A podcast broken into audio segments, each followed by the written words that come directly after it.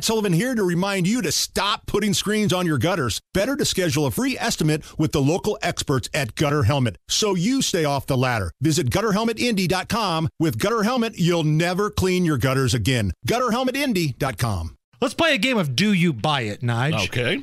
Do you buy it?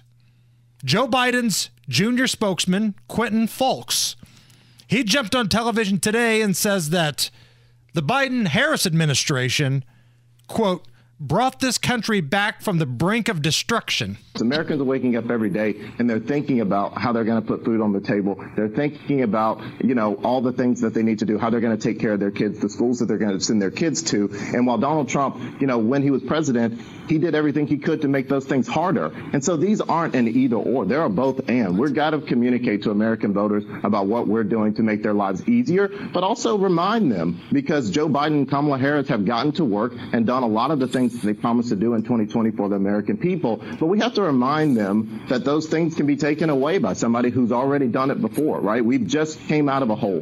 Joe Biden Kamala Harris got to work bringing this country back from the brink of destruction that Donald Trump left it in. Speaking of, was he talking about the hole in the border?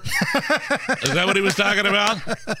Because almost immediately, uh, Joe Biden put this country on the brink by doing away with multiple uh, Trump era policies, Title 42, remain in Mexico uh, policy.